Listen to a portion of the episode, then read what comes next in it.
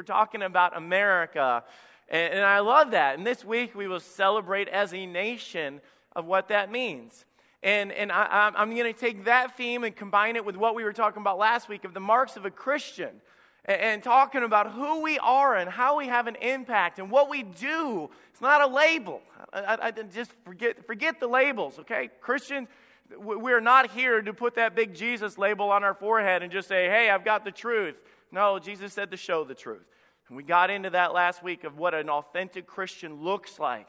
When they stood before Jesus and he started describing them and saying, hey, you you love the least of them. You went to them. You pour your heart into them. You were like me. And he said, when you did it unto them, you did it unto me. Man, how convicting. I don't know about you guys, and I'm not saying, oh, my message last week was so convicting. No, the Word of God is convicting. And anytime we get into the Word of God, it does convict our hearts. But I want to continue that that kind of that theme in Acts chapter nine and verse thirteen. You're saying, what's all the buckets for?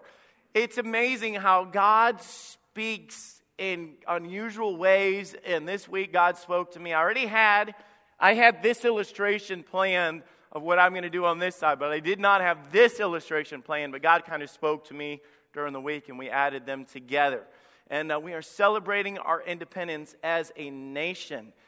But I don't know if you guys have realized, we are slowly losing our freedom. We are. And I'm not trying to be a downer. I'm trying to just tell the truth. We are slowly losing our freedom. And none of that's going to change unless Christians stand up. Uh, I can, you say uh, Memorial Day weekend this past, we chose a video to play in the service that had Uh, President Ronald Reagan in it. That was on purpose. Today, they were going through the videos of ones that I love, just kind of getting our focus on what this weekend is about. Came across Ronald Reagan. I said, show that one. You might have different opinions, but I have a lot of respect for that man and his ministry and what he stood for and the morals that he stood for. And uh, that's the only thing that's going to change America is when people speak out for what is right. We speak up for what is right. And, uh, What upsets me the most is the fact that we act defeated when we're not. And God, ha- God has a plan. God had a plan. He said, things are going to get worse and things are going to fall apart. You know why? Because there's sin in the world. And the Bible says, in sin, when it is finished, bring it forth death. And I believe that we live in a sin-cursed, sin-filled, sin-dying world. We do. Guys, we're all we're all getting old and dying, okay? I, I hate to be a downer this morning, but if you got gray hair, I've got gray hair right here. Is that where it starts? All right, so it falls out here and it turns gray here. Is there any other good news you guys want to share with me about getting old? I mean, m- my back hurts. I've, I've got a shoulder problem that I'm going to the doctor for. This, I'm just falling apart.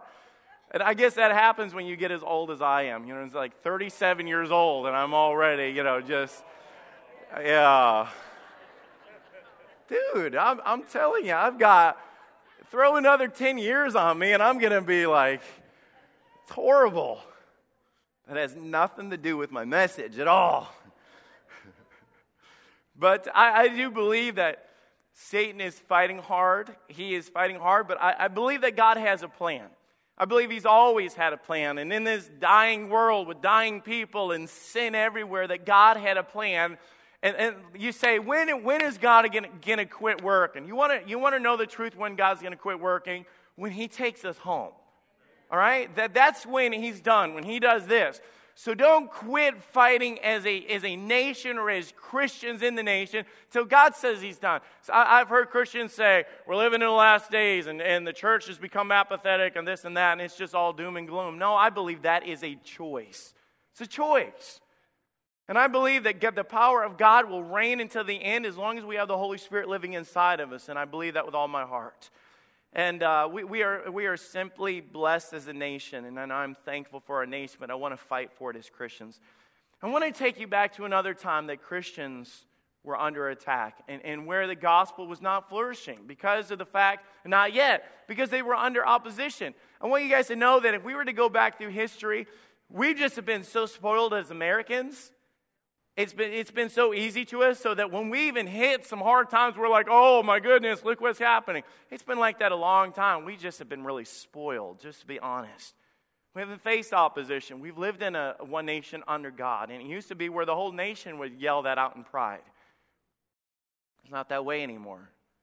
You say the word's under God, whether on our currency or anything else. And people say, I don't want to hear that. Well, the very evidence of that is the very evidence that we are living in the last days, when they shun God and they don't want God in. But God always has a plan. And so I, I want to take you to a time in the Bible where Stephen was a passionate preacher, and he was killed. He was martyred for preaching the gospel. And this kind of put a damper on things, but the Bible even used his death to literally start. It was like a match thrown in gasoline. It's, it, it, it flourished the gospel like crazy. And they thought they were trying to stop it. And the Lord called in the midst of that, called on a man named Ananias. And he said, I've got instructions for a, for a plan to reach the nation.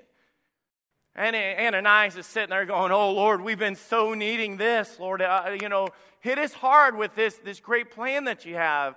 And it wasn't the plan that Ananias thought that God should have did. I mean, he was a little confused by it. He said, I'm going to use a man named Saul to reach the nation. And he turned back and he said, a man named Saul, Saul's the one causing the problems. It's amazing to see how God can transform lives. And a lot of you sitting in the sanctuary today are transformed lives. You used to be a wreck. You used to be the ones causing the havoc in the bars on Friday night. You used to be the ones trying to discourage people from coming to church, but God got a hold of your life and changed you, and you're not who you once were. And God has the ability to do that. He's the only one. Chapter nine, verse thirteen. And Ananias answered, Lord, I have heard by many of this man how much evil he hath done to thy saints at Jerusalem. And here he hath the authority from the chief priest to to bind all that call on thy name. He said, man, this guy has a horrible reputation. Lord, if you're going to choose somebody, I would choose a better person. Come on, guy. I, I, I mean, I mean, there's there's got to be some guys out there that got it more together than that guy. Lord, we need help. We don't we don't need a project. Aren't you glad that God uses projects? I'm looking in the face of projects right now, and I'm not trying to put you down or anything like that. I'm just glad, and you might be that guy, and you're sitting there, and you've got a mess, and you've got a record, and you've got this and that, and you're there, man, I'm so glad there's a bunch of other good people in here that God can use because God's done with me. No, God's probably got his eye on you even more than he does most people. So how do you know that? Well, we've got illustration after illustration after illustration of that in God's Word. God loves to restore lives and use them for his glory. Verse fifteen, but the Lord said unto him, go thy way. And he said, hey, it's not up to you, dude. Aren't you glad that it's not up to people?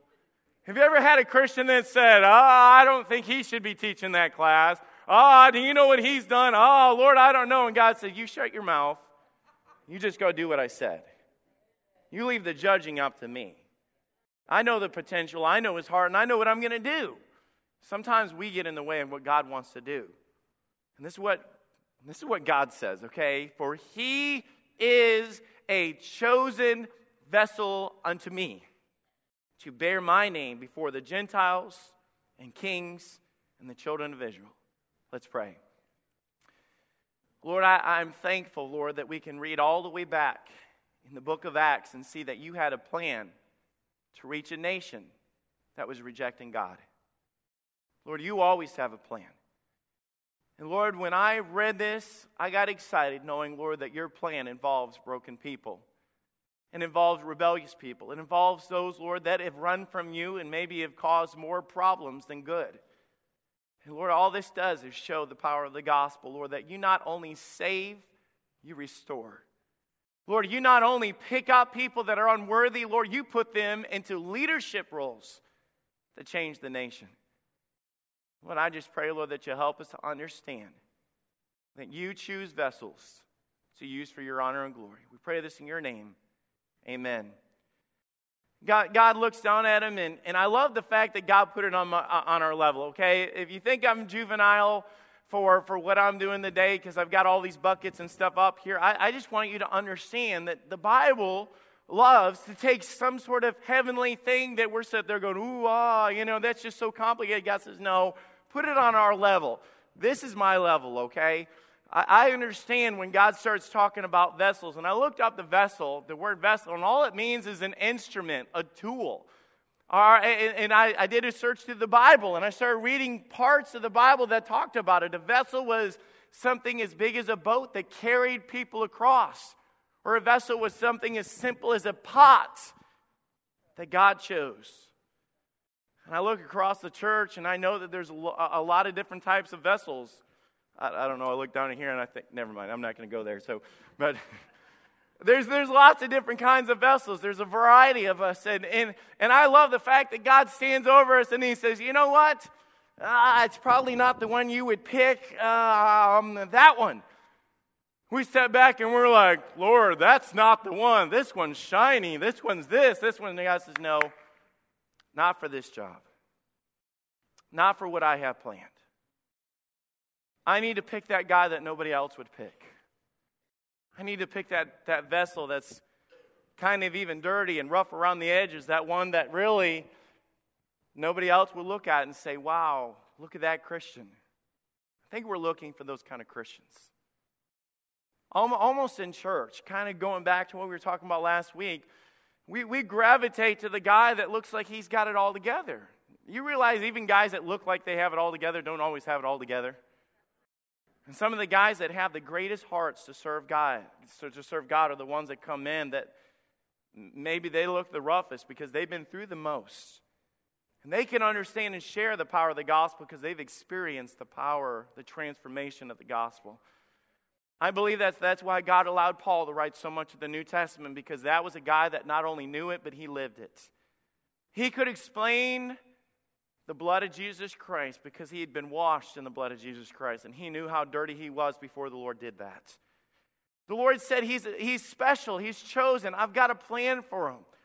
And the one thing that I started thinking about these vessels is they have no power in of themselves. Honestly. I, I started thinking about the carnival, and that's where this side of it came into this. We have this back room. Some of you have been in there in the back part of the kitchen. It's it's a just it, it's a big room filled with pots and pans of already. That's where I, I got all of this from back there. They each have a different purpose and a different place and different things that they did. And I started thinking about the carnival. Ran in there. I'd grab one of them and bring it out. And every time I'd go in there, I'd be like, no, no, no, no, that's the one. And then I'd grab it. There's certain vessels that are used for certain jobs, and they were designed. And you might not feel like you fit in, but God has a certain place, a certain job that you've been designed to do. Realize during our carnival, we had ten gallons of nacho cheese that was warmed up in one of these. We, we had fifty gallons of oil that was used for our carnival. Yes, that's how healthy the carnival was. you you fry something in oil and all, oh, you know, it's like... You go to the carnival, they, they or to the, the fair, it's like they wrap a candy bar and I just like and then deep fry it. It's like, I don't know. Fry it, they will come. Fry it, they will come. We had we had twenty-five, thirty gallons of tea and twenty-five to thirty gallons of lemonade. We had I, I can't remember, I had like six hundred pounds of ice or something like that, and I just do all these different things. And I, I just remember going in there and looking at these vessels, but the thing is, it wasn't the vessel that was that made our event so important or special or successful. It was what was placed in those vessels. They they just had to be used. And the master of whoever it was had there and says, I know what I can do with this. And went over there and fed six, eight hundred people with what they did. And you look at himself and says, there's nothing special or nothing powerful. And, and, I, and I, I'm reminded of the fact that that's what God looks at us and says. And of yourself, there's not. And God calls us vessels on purpose with all these different things because he knows. And he says to Ananias, he says to him literally in this passage, he says, hey man, don't judge him. It's what I can do with him that will make the difference. He said, I'm just going to, I'm going to use Saul and I'm going to change him and I'm going to clean him up and I'm going to make him a vessel to carry out something so special. He says, for he is a chosen vessel unto me to bear my name. I, I don't know about you guys, but that's just, just stop and think about that. In a world that is so dry and hungry and empty and broken and starving for hope, and you say, how are we going to get God to the world? How is it? And we say, Jesus will reach the world and Jesus can change the world. And God says, well, how do you think I'm going to do that? We're going to give the world Jesus. And God says, well, how do you think I'm going to do that? God says, I know I'm going to do it. I'm going to choose a bucket. And I'm going to carry me to the world. I just described all of you. I just described the church of who we are as vessels that are used to be filled with the glory of God, to carry God, to bear His name. The name of Jesus means that there is life after death. There is forgiveness of sins. You just take the name of Jesus, of what that represents, that there is blood that will cover no matter what you've done or how bad you've been. The blood of Jesus Christ. I, I, I know this is a long introduction, but I started thinking about different verses just so you know. And I'll clarify something, and I, I don't want to be controversial, but I need to tell you. A lot of people come in and say, I'm walking into the house of the Lord. This is not the house of the Lord. This is the Lord's house. It belongs to God. It's set aside for the purpose of Him. But in order for you to say that this is the Lord's house is to belittle what He did in the New Testament. In the Old Testament, they had to go to the Holy of Holies to be in the presence of God. But that's not the New Testament. It's not. A lot of people, when we still have the mindset that this is where the Lord dwells and this is the Lord's house, then all of a sudden we walk into this building and we're like, don't say that, don't do this. I can't believe you lied in church. And God sits back and says, whoa, whoa, whoa, where, where are you getting that from? Where in the world did I say build a tent and shove me in it? Where did I say that I will ever, ever dwell in mortar and brick? I'll tell you what He said in First Corinthians six nineteen. He said, what? Know ye not that your body is the temple of the Holy Ghost, which is in you, which you have of God, and ye are not your own. Second Corinthians six sixteen says, what agreement hath the temple of God with idols? Ye are the temple of the living God. You are the temple of the living God, which means that you don't walk out of the temple of God. You are the temple of God. But that's the reason why we have this problem today, where so many people will walk out of the church and live however they want, and then they walk into the church and they're all serious for God. When you walk into that bar to get drunk, you're dragging God with you. When you treat your body however you want to treat your body, you're doing that to God's body. The world doesn't need a building to show up to. It needs the body of Christ to go into the world. You're seeing now why we've messed up America, why we've messed up America. Because we've set up a bunch of facilities and invited people to it when God said, no, I told you to go into the world. I told you that I will be with you and I will dwell in you and you shall, I shall be your God and you shall be my people.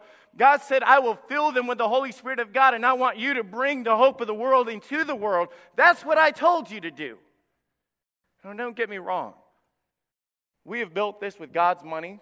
We have, we have separated this. We're not going to come in here and throw nachos on the floor and just say it's just brick and that. No, we have respect unto what's this because we've set this aside for the purpose of worship.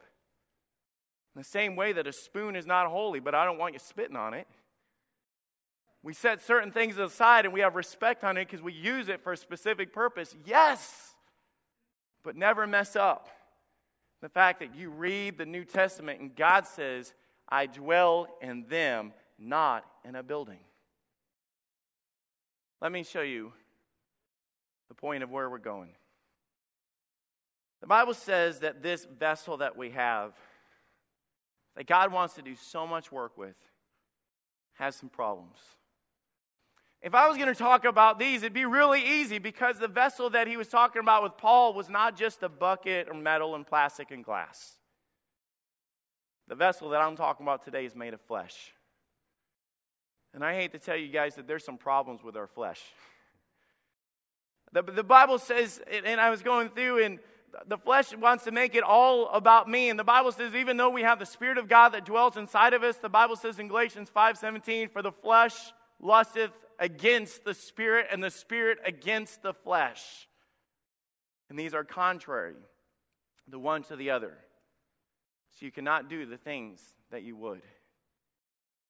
You cannot do the things that I want you to do. Because you're made of flesh, and I'm here to tell you, as flesh, not of glass, but me.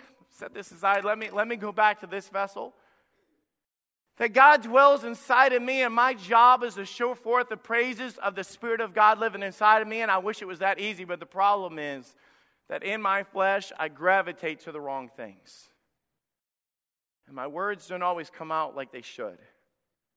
And my attitude is not always what it should.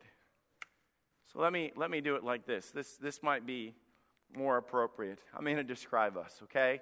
Here's the vessel that God wants to use to show forth His praises, and, and I'm going to write lies. Does that sound familiar? I go in the world, and I, I want to make a difference for Jesus Christ, and and honestly, my, my life is lust. Some people have that problem where they curse so desperately. They need to see what we have. All of a sudden, I can't forgive that guy, and I've got this hate in my life. I sit there and think, Lord, how can you use this? I, I know what you're saying, that you want the world to see you and me. But when we go to the work and all they hear out of your mouth is you talking about the girls in the other office, and you sit there and talk and you curse. You sit there and all that trash comes out of your mouth. Let me ask you, how in the world are they going to see the hope of the world when your flesh is fighting against the Spirit of God?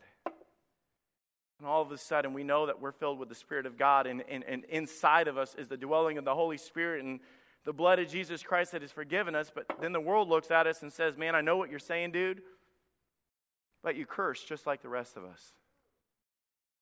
Say, man, I know that you're different. Then why did, why are you so negative about your wife all the time when you come here? Dude, we're the same way. You're no different than we are. See, the fruit of the Spirit is love, joy, and peace, and long-suffering. But the problem is when the world looks at us and they see all the crud that we've corrupted it. And you say, I don't want to be like that.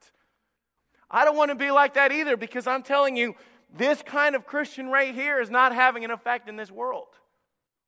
You can't take a student and put them in a public school and say, I've got the Spirit of God living inside of me, and all they do is hear the garbage coming out of your mouth, and you wonder why we're not making a difference. I said, boy, I wish I could be different like that. Well, can I show you this morning? And I know this was a long introduction building up to it, but my mind kept going as like, okay, Paul, there, that, uh, you know, of getting to this. I want to show you, according to God's Word, how to be an effective vessel for God in spite of our failures. So we're gonna we're gonna look at this. And the Bible says that the contrary, the battle, there's this thing. And, and the first thing that I want to show you is the first thing that we have to do is we have to identify the problem. Without a doubt, I can say that the, the world is filled and has the devil living inside of it, but I think we blame the devil for everything. You sit there and you cuss and you go, man, the devil really got me today. You know, I, you lose your cool, you lose your temper at work, and you get upset, and maybe you're a boss or whatever. You invited them to revival and pageant and Easter. Then you blow your cool. You cuss at them. You get mad. Then all of a sudden, I'm good, man. If that, you know, they're, they're looking for hypocrites, and hypocrites are everywhere out there. You sit there and say, man, the, you get home to your wives, man, the devil really got me today. You need to stop blaming the devil for everything. Okay? He He's a bad guy. And he's out to do anything. But he's not everywhere at one time. He's not all-powerful. We give him way too much credit. Take your finger and do this. Everybody, come on, come on, come on. All right. We're going to point out the problem. Now do this. That is the problem with our witnessing. And it's so hard to do that. I've got a bad mouth because I have a bad mouth. I'm not saying me, okay? There's like, oh, we got a cur- cursing preacher. It's like, now, Pastor Dave, I'm, that's another story. I'm not going to. Here's the thing. We have a problem with our flesh. And the Bible says that, yes, you have the Spirit of God. But that flesh on the outside has all these problems that we deal with. And the Bible says we would do a lot of good if we would identify the problems with being ourselves. Because the last thing we want to do is say, I have a problem with blah, whatever it is. You can't stop staring at women the wrong way. You have a problem with lust. Call it what it is. You have a problem. If you have a problem with your mouth, then you have a problem with your mouth. Call it what it is. Some of us have problems with hate and jealousy. You can't forgive. You can't let go. And yet the thing is, we say, and we're, we're different on the inside, but we don't show it on the outside. And don't sit there and do what everybody does. Well, nobody's perfect, Pastor Tony. That very attitude right there is what's killing our witness in America. We justify it. We cover it up. You know, the Bible says the greater is he that is in me, okay? Don't belittle the power of God that's living inside of us. Here's the thing. I'm going to tell you guys the truth. Romans seven eighteen. Romans seven eighteen. Turn there with me, all right? Turn where, I know I'm going to a bunch of verses and And, and doing this, but I want I want you guys to get this, okay? Just so you understand. The Bible says, according to Romans seven eighteen, our flesh is wicked. Man, that's a hard pill to swallow. Tony Liuzzo is wicked. And so are you. For I know that in me, that is, in my flesh dwelleth no good thing. For to will is present with me, but how to perform that which is good I find not. You, you want to prove a point? How many of you have set out to lose twenty pounds, but you can't go two days? You, you know what I'm saying? It's like, I, I, I, my flesh will gravitate. It's just a candy bar. Why can't I say no to a candy bar? It has no power over me. I, I mean, name whatever your weakness is, and you sit there and say, why can't I just tell it? No, it's not the candy bar that has the power. It's your flesh that has the power. We're weak in the flesh. Think about Peter sitting there, Lord, don't wash my feet. Lord, I'll serve you to the end. And then they go off to the garden, and he said, Lord, I'll be with you to the end. And then he falls over and sleeps. Wakes up and Jesus says, could you not stay with me and pray with me? And then he goes off and denies Jesus three times. You know what Jesus told him in the midst of that? The popular passage of Scripture that we have where he said, your spirit indeed is willing, but your flesh is weak. I'm here to tell you that your flesh is wicked and your flesh is weak. So I've conquered it. Let me tell you this. Until God brings you home in your glorified body, you will always battle your flesh. And until you recognize that, you don't arrive. It doesn't matter if you've been in this church for fifty years. You don't arrive to the point where you overcome it. Sin is like weeds in your garden. You don't have to plant them. You don't have to water them. Your, your plants could be dying. I mean, your, your your your fruit or whatever, your okra, whatever you plant in there could be dying, and the weeds could be this big. We we could have no rain for a month, and the weeds will skyrocket in your garden, and all of a sudden your, your plants that you're trying to grow die out.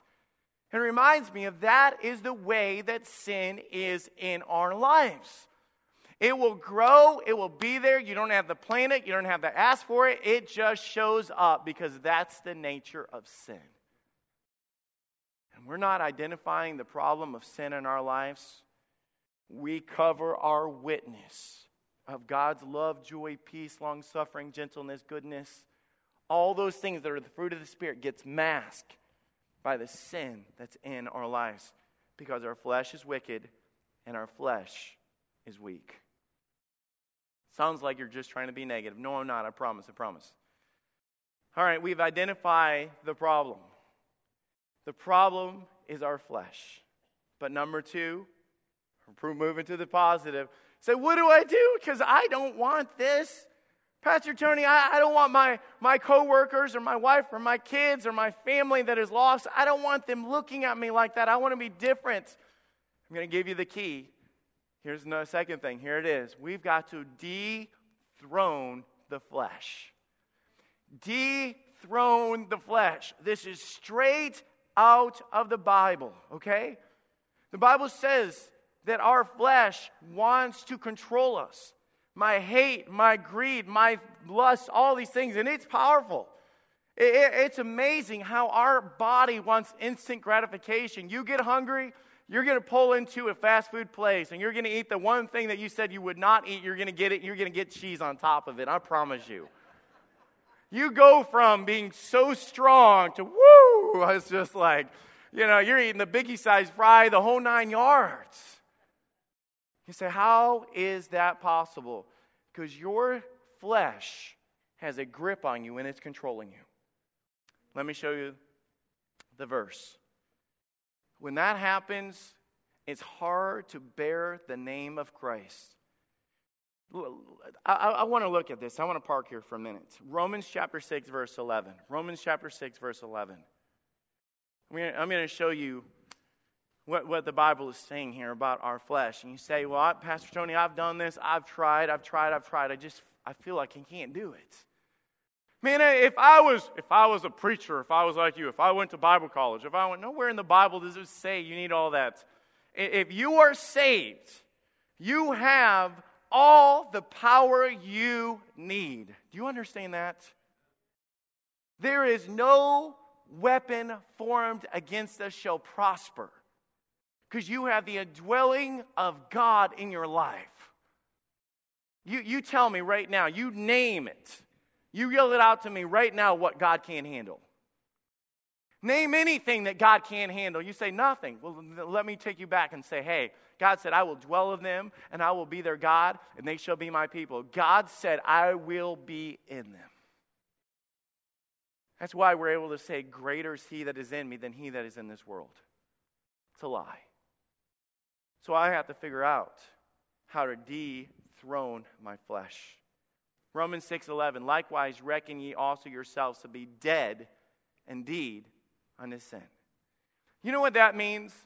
Christ has already conquered all the black writing on your body. He's already done it.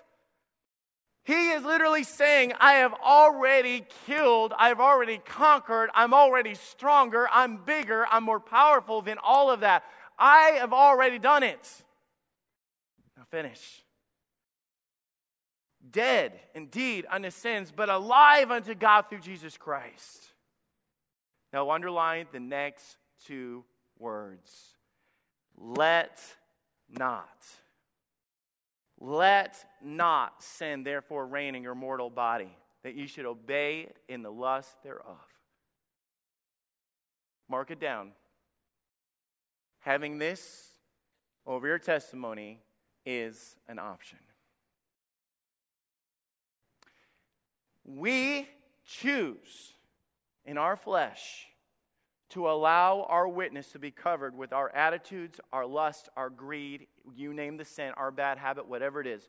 We choose to let that happen. He said, you've already have the power. I've given it to you. He said, let not. Which literally means we choose to let it have control.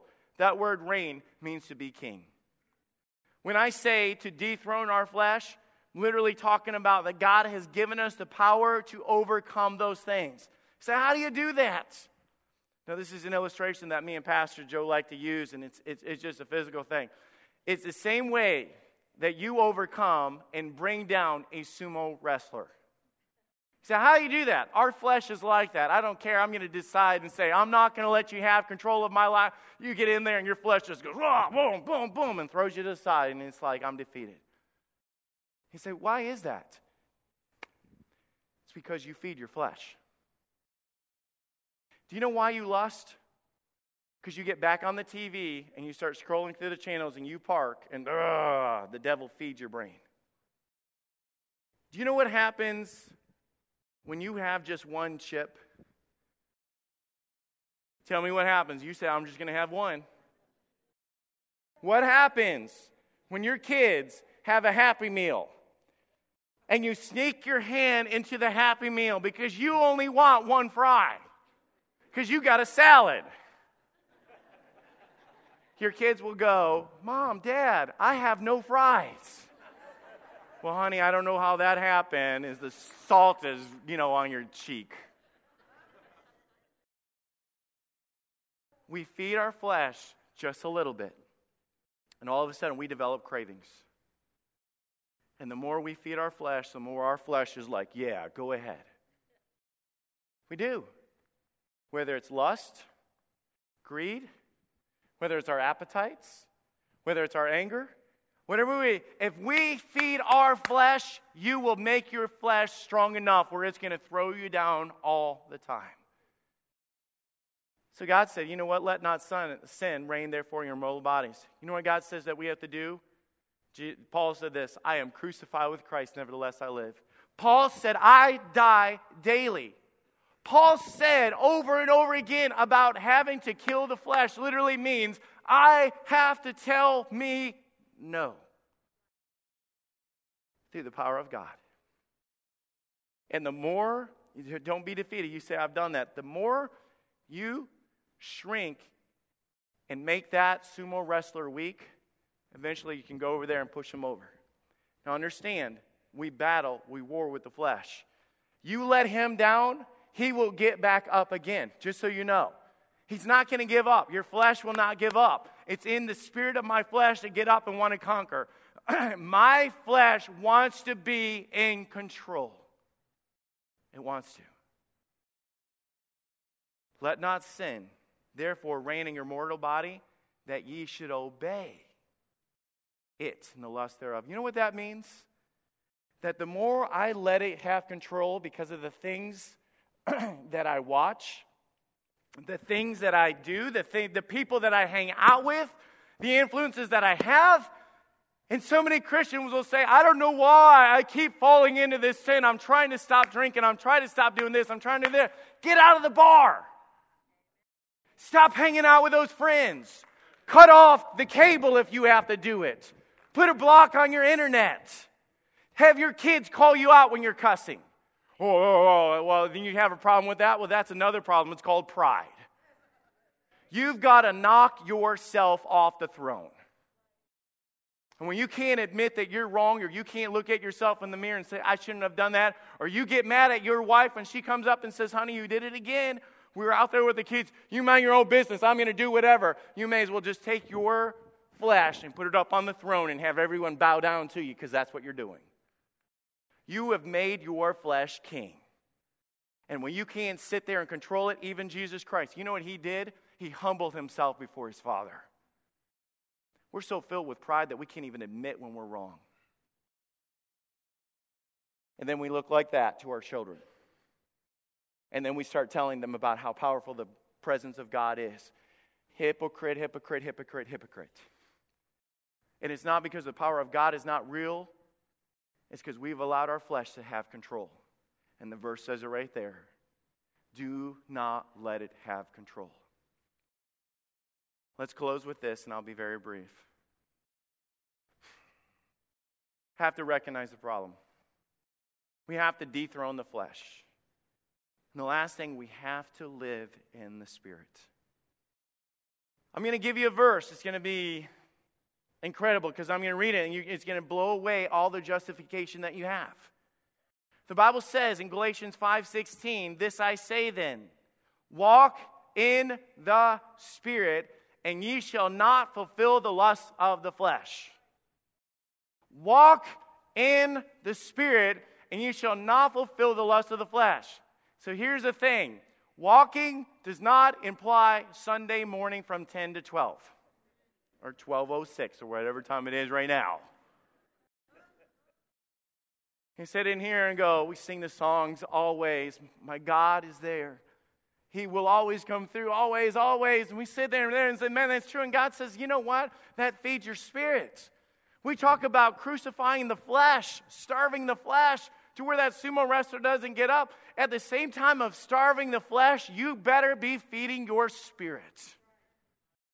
Through the music that you listen to and say, well, it doesn't matter what I listen to. Yes, it does. Yes, it does. Yes, it does. It does. The Bible says, think on these things. Whatsoever things are pure, whatsoever things are honest, whatsoever things are a good report. And then you put that trash in your radio where they're cursing and they're bebopping their heads all over and they're smashing parents and dishonoring the authority that God's put in police officers and everything else. They sit there and sing about cheating on their wives, and they sit there and sing about hound dogs or whatever they're singing about that they've put up on a throne of being special. Think about how much the music of this world knocks down everything that we preach about on Sunday. And then we sit there and say, well, it's just music. Well, that's what the devil wants you to think, because he wants to feed your flesh. You can't have our teenagers sit there and listen to the garbage music of this world and fill their heads full of rebellion, of how they're going to cap a cop and all the other things that they talk about, slander. And then they're going to walk in there and say, hello, mother, hello, father, I love you and respect you. And I know that's an exaggeration. But the Bible says that we do it by the renewing of our minds. Out of the abundance of the heart, the mouth speaketh. So I asked you, what are you feeding your spirit with? And I'm not talking about walking around twenty-four seven chanting prayers. Can be a little weird. But I am saying that you need to change some of the things that you've done in your life. Because when we're looking at things that are on T V that we shouldn't be looking at, we're listening to music that's not honoring to God, and we're doing these things all the time. And the only time that you get a little shot in the arm is Sunday morning. Then no wonder your flesh is in control. And then you sit there and tell your wife and your spouse, I don't know, honey, I'm trying, I'm trying, boo-hoo. Get over it. Man up and do what's right. We're tired of this pity party that men and husbands have. And I'm starting with you guys because it starts with us. Here's what happens. All of a sudden, God's word does an amazing thing. God sits there and all of a sudden we have conviction in our heart. When the Spirit of God and we're dwelling, and it's music in your car, it's messages, it's reading your Bible, it's memorizing verses, it's doing all these things that we try every Sunday. We come in here not to entertain you guys. The whole thing is this works, it works, it works. But you have to be a doer of the word and not a hearer only. If your whole goal is to come in here and entertain me, you know, show me some buckets, you know, just whatever your goal is, that, that's not what it's all about. But all of a sudden, the Spirit of God begins to work in our hearts. And you know what God does? God says, you know what? You shouldn't have did that. You know, you know that thing that you got mad at your kids and you never apologized? That was pride. Words that came out of your mouth was cursing. You go back in there and say, kids, I'm sorry. Daddy shouldn't have done that. Got convicted, and I'm going to try to straighten up. Dad wants to be that, and the Spirit of God puts his arm around you and says, go, boy, that's right, that's right. Tell him you're sorry. And all of a sudden, you humble yourself. You knock your flesh off the throne. God sits there and says, all right, not that. It will come back. It's like a weed. Keep feeding your spirit. Think on the things of God. Put your focus on the things that cheer you up and edify the body of Christ. We provoke one another to love and good works. We do all the things that the Bible says. You come up. Now, don't just show up on church on Sunday when, when you've been out for three, word, three or four weeks and you wonder why I'm so down and out. It's not a hospital where you just drop in when you're sick and you're falling out. It's a diet. Consistently feeding your body the Word of God that it needs. Change your life. You'll never be perfect. Only Jesus Christ is perfect, but I'm telling you, we can have victory over these areas of our lives. If we had more Christians that learn to humble themselves and repent and ask God, if we confess our sins, He is faithful and just to forgive us of our sins and to cleanse us from all our unrighteousness.